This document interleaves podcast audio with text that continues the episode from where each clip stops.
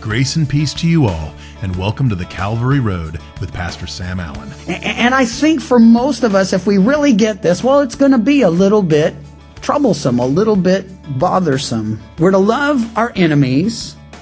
It's personal, it's possible, and it's practical. It's experiential, it's observable. If we're loving our enemies, they'll recognize it, others will see it.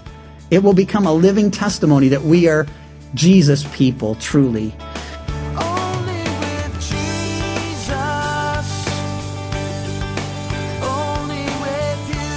A new message entitled Jesus' Most Difficult Teaching, we look at the end of Matthew chapter 5. And truly, for many, these things are difficult. However, Pastor Sam guides us through the what and the how of loving our enemies as we look at Matthew 5, starting in verse 43. Matthew 5, 43 through 48, Jesus' most difficult commands. You have heard that it was said, You shall love your neighbor and hate your enemy.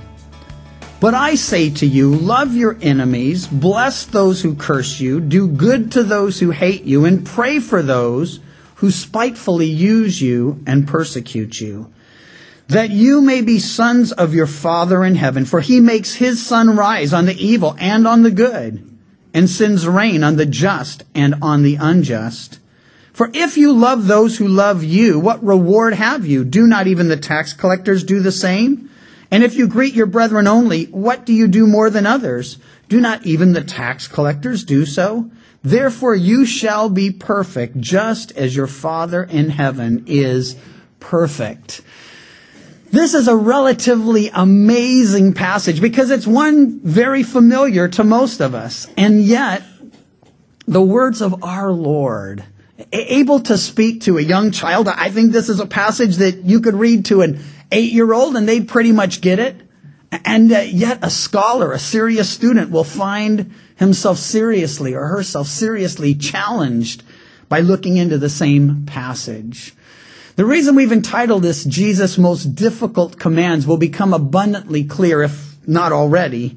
I think it was Samuel Clemens some time back.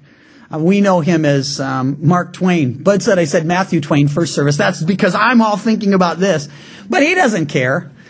But uh, he said, it's not those things I don't understand in Scripture that bother me, but the things I do understand. And I think for most of us, if we really get this, well, it's going to be a little bit troublesome, a little bit bothersome. First thing I'd like to draw your attention to, though, is something that you wouldn't immediately pick up on in the text. He says, You've heard it was said. This has been the formula we've been seeing our Lord use as he says, This is what you've heard. Let me tell you how it really is. I say unto you, You've heard it was said, Love your neighbor and hate your enemy. You know, there are at least three prohibitions in Scripture to taking away from or adding to the scripture. One back in Deuteronomy, let me read it to you. It's in Deuteronomy 4 2 says, You shall not add to the word which I command you, nor take anything from it that you may keep the commandments of the Lord your God, which I command you. A little later in the book of Deuteronomy, chapter 12, verse 32, it says, Whatever I command you, be careful to observe it. You shall not add to it nor take away from it. Book of Revelation, of course, concludes with a similar warning. And, and here's the point. At the time Jesus speaks these words, shares these concepts, the religious leaders of his day had really done both. They'd gone back to the book of Leviticus and a very specific command that we are to love our enemies as ourselves. Actually, love our neighbors as ourselves, excuse me. You've heard it was said, love your neighbor and hate your enemy. They omitted the as yourselves. How important is that? Well, you see, the way I love myself, and God wants us to sort of get a handle on that, is very practical. Unless something's really wrong with you, you got up today and brushed your teeth. If you didn't, people are probably leaning like this now away from you and you, combed your hair and, you, and you, you washed your face and you, you cleaned up. Why? Because we generally take pretty good care of ourselves. And he's saying he wants us to love one another, well, the way we love ourselves. He wants us to love our neighbor that way. Well, they omitted the, you know, as you love yourself part or as you care for yourself. And, and then they actually added these words, hate your enemy. Now, there is nowhere in the Old Testament that you will find a command from God to hate your enemy. There are some places where David and perhaps others say, hey, I hate those who hate you with a perfect hatred, or, you know, I love those that love you. But God didn't command such a thing. No, this is actually God's heart, and you need to know because He never changes. He's the same yesterday, today, and forever. This has always been how He is, and was, and will always be. You've heard it was said, you shall love your neighbor and hate your enemy. Now what Jesus is about to do is clear all that up. I say to you, first of all and foremost, love your enemies. Bless those who curse you, do good to those who hate you, pray for those who spitefully use you and persecute you. Now, if you have King James or New King James as I do, there are four commands here. If you have NIV or New American Standard or New Living Translation or some of the others, there are only two commands. Don't let it trouble you either way because Luke's rendition, Luke's, uh, his gospel record of these particular sayings of Jesus and teachings of Jesus, they include all four. And rather than go down the road of, do these belong here, let's just say this. Jesus spoke them. They are authoritative because of that. These are His commands, and all four of them spoken by His lips. And so, those who like to discuss and debate textual issues, they rarely apply what the Lord is trying to say to them. They get into all of these heady things and forget He's trying to teach us something here. Love your enemies and then pray for those, as he says in the end there, uh, who spitefully use and persecute you. Now we'll deal with all four because all four apply. But uh, if you have a translation that leaves out the middle two, don't let it bother you. Just listen and it's going to all come together for you. Love your enemies. Three things we need to know about this command. First of all, it's personal. He's saying literally to me and to each and every one of you, I want you to love your enemies. Well, it's even more than I want you to. He's commanding us to love our enemies.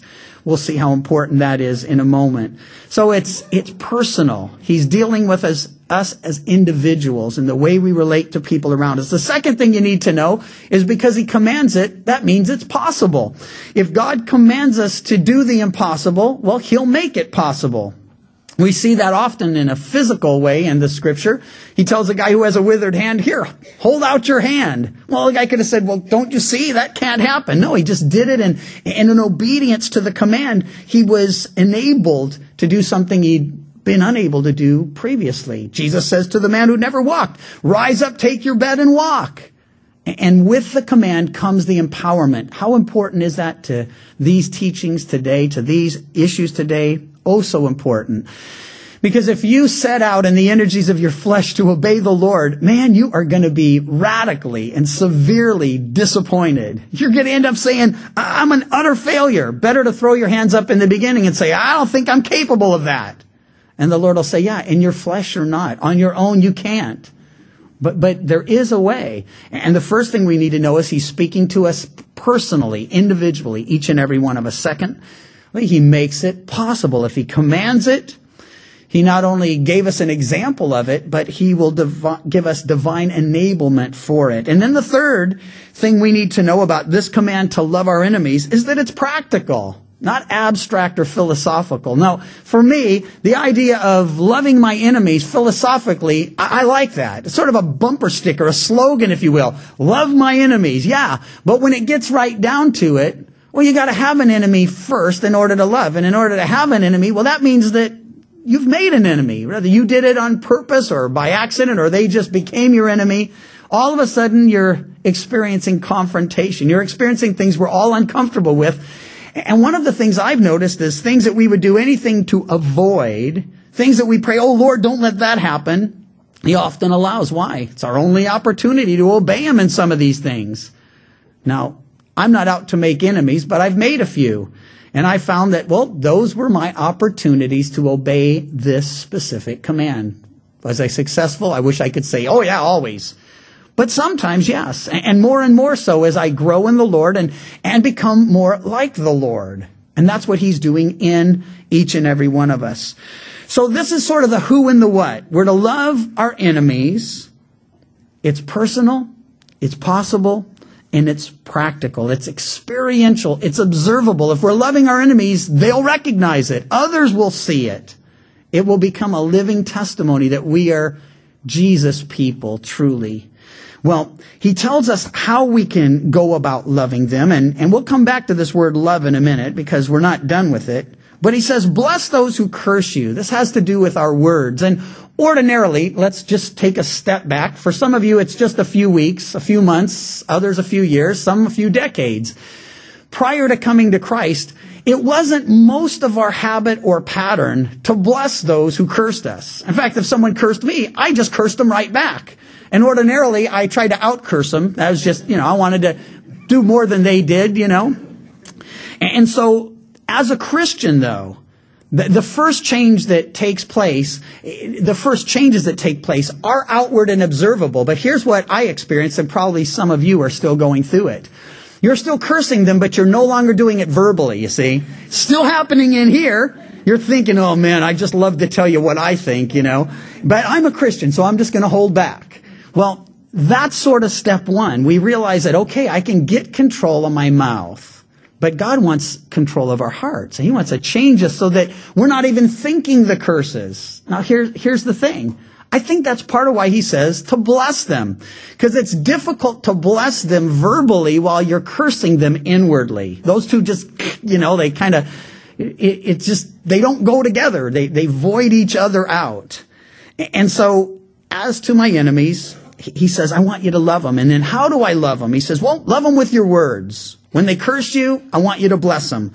Love them with your works. When they hate you, I want you to do good to them.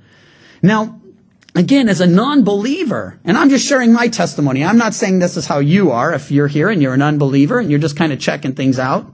But if you're anything like me, you might be this way. As an unbeliever, the idea of doing good to someone who hates me, that was absolutely foreign.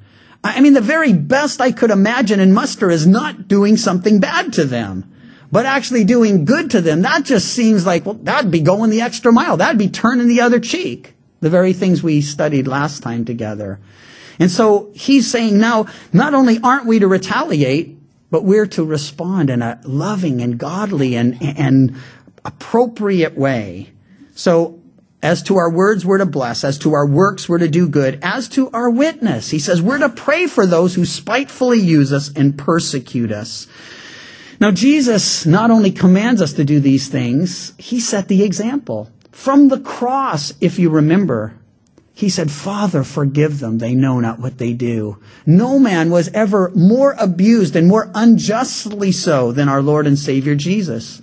And he prays for the very ones that spat in his face, that plucked out his beard, that mocked him and ridiculed him from the foot of the cross. And he said, Father, forgive them. That's blessing those who've cursed you. That's doing good by those who hate you. Why? He was laying, laying on that cross, nailed to that cross in order to die for their sins and ours. And then the witness, pray for those who spitefully use you. Sometimes we think, well, okay, Jesus did it, but he was the son of God how could I, a mere man, or how could you, a mere woman, how could that happen? How could we do such a thing? Hey, Stephen did it. First recorded Christian martyr there in the book of Acts as they were stoning him for his witness to Christ. He said, Father, don't lay this sin to their charge. Don't put it on their account. He did the very thing Jesus instructs us here to do.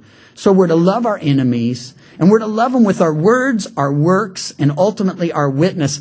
And there is no more powerful witness to an unbelieving world than they get something good in return for their evil. They see the love of Christ and the mercy of God in and through us.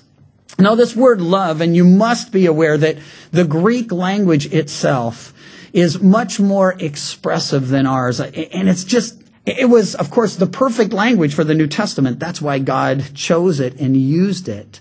They actually have four words that we would translate love. First is storge. We usually don't get into it, but I want to take you down this road because it's so important to our study today. Storge is the kind of love we feel within our family. It's the affection and love we have for parents and for children and for brothers and sisters. And, and it just speaks of something that you don't have to think about it or try to work it up or make it happen. It's just there. We love our families. And then there's that word eros. We get our word erotic from it, but it's just talking about sensual love, physical attraction. Again, I don't think that's something you got to work up to or make happen. It just happens. And of course, then there's that third word, philos. It speaks of brotherly love, more than love between brothers, but between friends. The, kind of affection and care and concern that many of us have for one another. And uh, it's important to know that when he says to love our enemies, he, he's not saying, love them like you do your family. That would be unnatural. For me to have an enemy and, and, and say, well, yeah, I feel the same way I do toward my enemy as I do toward Pam or I do toward my boys. That just doesn't happen to me. And then it's certainly not be attracted to them sensually or sexually. That's not going to happen. And then he's not saying, just deal with them like your friends. We're not. If we're enemies, we're enemies. And the Bible says as much as is possible for me or for you, be at peace with all men. We're not even suggesting, nor is Jesus, that if you do all these things, your enemies will become your friends or they'll become family. I guess that can happen, but it doesn't always happen. Sometimes you love and you bless and you do good and you pray. And you know what they do? They just keep on cursing and, and doing evil and taking advantage. And so he's not saying if you do this, they'll do that. He's just saying this is what I want you to do. Why? Well, we'll get to that in a moment. But, but for this part, the word he uses, of course, is the word agape. It's the same word that's used in John 3.16. For God so loved the world, he gave his only begotten son that whoever believes in him should not perish, but have everlasting life. It's the love that God's demonstrated toward us. We didn't deserve it. We don't earn it. It's unconditional. It's sacrificial. See, it's not that Jesus looked down from the cross and thought, I'm so attracted to those people, or I feel such affection for those people. That would have been unnatural even for Jesus, but he loved them unconditionally. And here's the deal. That kind of love is a choice. That's why when people say, well, I don't really feel like I could do it. It isn't about how we feel. It's a decision. It's a choice. It's a decision and a choice to obey the Lord. And if you say, well, I'm trying to love him, well, then you really haven't connected properly with him because there's no trying to do something supernatural. I mean, try to fly. It won't happen. You know, and, and we might as well try to fly is try to love our enemies. If it's a work of our flesh, we'll fail. If it's a work of His Spirit, it will happen. If we're abiding in Him as He instructs us to, the fruit of the Spirit will flow from our lives. The fruit of the Spirit is love. And so we'll be able to do what otherwise would be impossible for us. To love our enemies, to, to, to bless and do good and to pray for those who really don't deserve it. And, and ordinarily we wouldn't have even thought of it. And so that's the kind of love he tells us we're to share. That's the kind of love we're to demonstrate in word, in works, and in our witness. Now there's yet one more sort of intricacy here, and then we'll get to the why of all of this. The Greek in these four commands, and they are commands here, and even if you just have the two in another translation, those two still fall into this category. They're second person plural, first of all. What that means is he's speaking to you. He first spoke to those who heard and then later those who would read and those they would read too. And so when he says you, he's speaking to each and every one of you. He's speaking to me. He's saying you and he's saying you plural. So he doesn't mean some of you, but all of you. This is my will for you. That's what the Lord is saying to us. You, all of you, all who hear. In fact, in Luke's gospel, he actually uses the word all who hear. Now, lots of people were hearing words, but some people were hearing the concept, getting it, you see. And so, uh, second thing, as it would relate to the Greek itself here, is that it's present tense and active. That means that it's an ongoing responsibility. He's not saying, hey, if somebody curses you, bless them and let it lie bless them and keep on blessing them. If they do evil, do good back. If they, if they're, you know, persecuting or taking advantage, then, then practically, in, in an ongoing way, in a practical and demonstrable and observable way, he's saying, keep on loving, keep on blessing, keep on doing, keep on praying. And even if they keep on in whatever they're doing, You keep on doing what God told you to do. Why? Well, we're almost there. The last thing I got to share as it would relate to the language here is that this is an imperative. What that means is that it's not an option. It's a command. It's an absolute essential. It's impossible to rightly represent the Lord unless we do these things, unless we obey these commands. And imperatives are just that. Not suggested, suggestions, not options, absolutes, commands, essentials. And so, love your enemy. That's what he says, or your enemies. Bless those who curse you. Do good to those who hate you. Pray for those who spitefully use you and persecute you. We're to do it. We're to keep on doing it because he commands us to do so. Now, he gives us some reasons why, starting in verse 45. He says, first of all, that you may be sons of your Father in heaven. Now, a lot of people think that everyone's a child of God, but the Bible says in order to become a child of God, you need to be born again into the family of God. And you don't do that by joining the church or going through some ceremony, by being baptized or christened or, or any of those things in order to be born again, you need a spiritual relationship with the Lord. He tells Nicodemus, that which is born of flesh is flesh. I'd say we all, you know, we've all made it that far. We're here. We were born of the flesh. That which is born of spirit is spirit, he goes on to say. Marvel not that I say you must be born again. And so the picture is there's got to be this spiritual reality. And in order to call God Father, in order for that to be real and true, we need to be born again.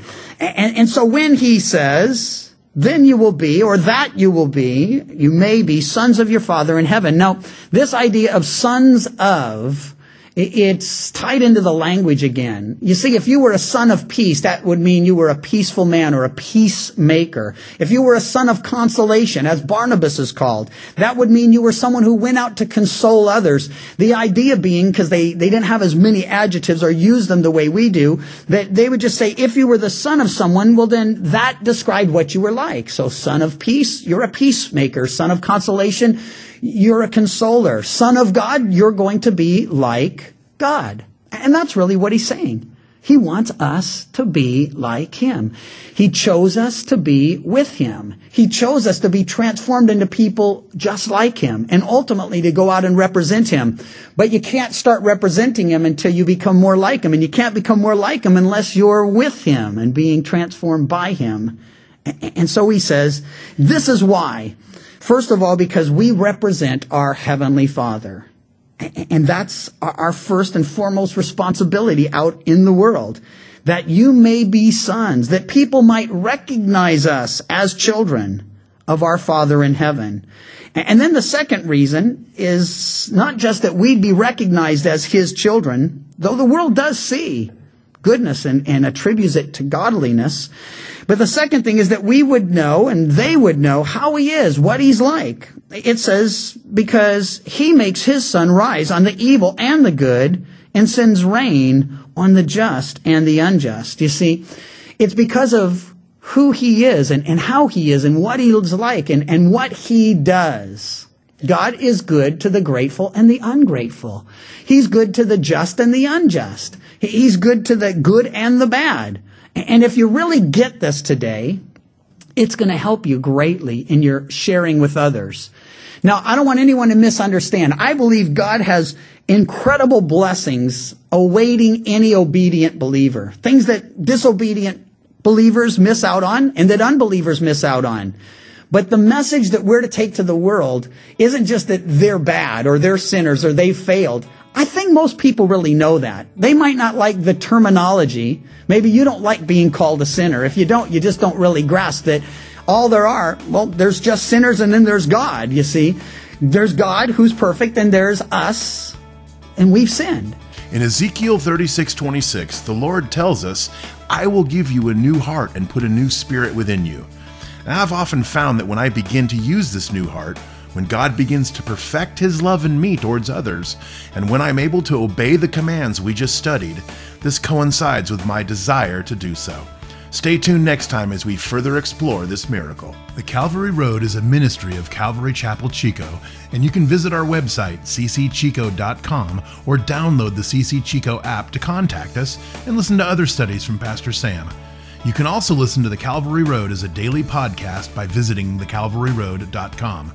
We'd love to hear from you. And until next time, may you find grace and peace as your journey takes you down the Calvary Road. And your grace, it surrounds me, and your peace, it fills my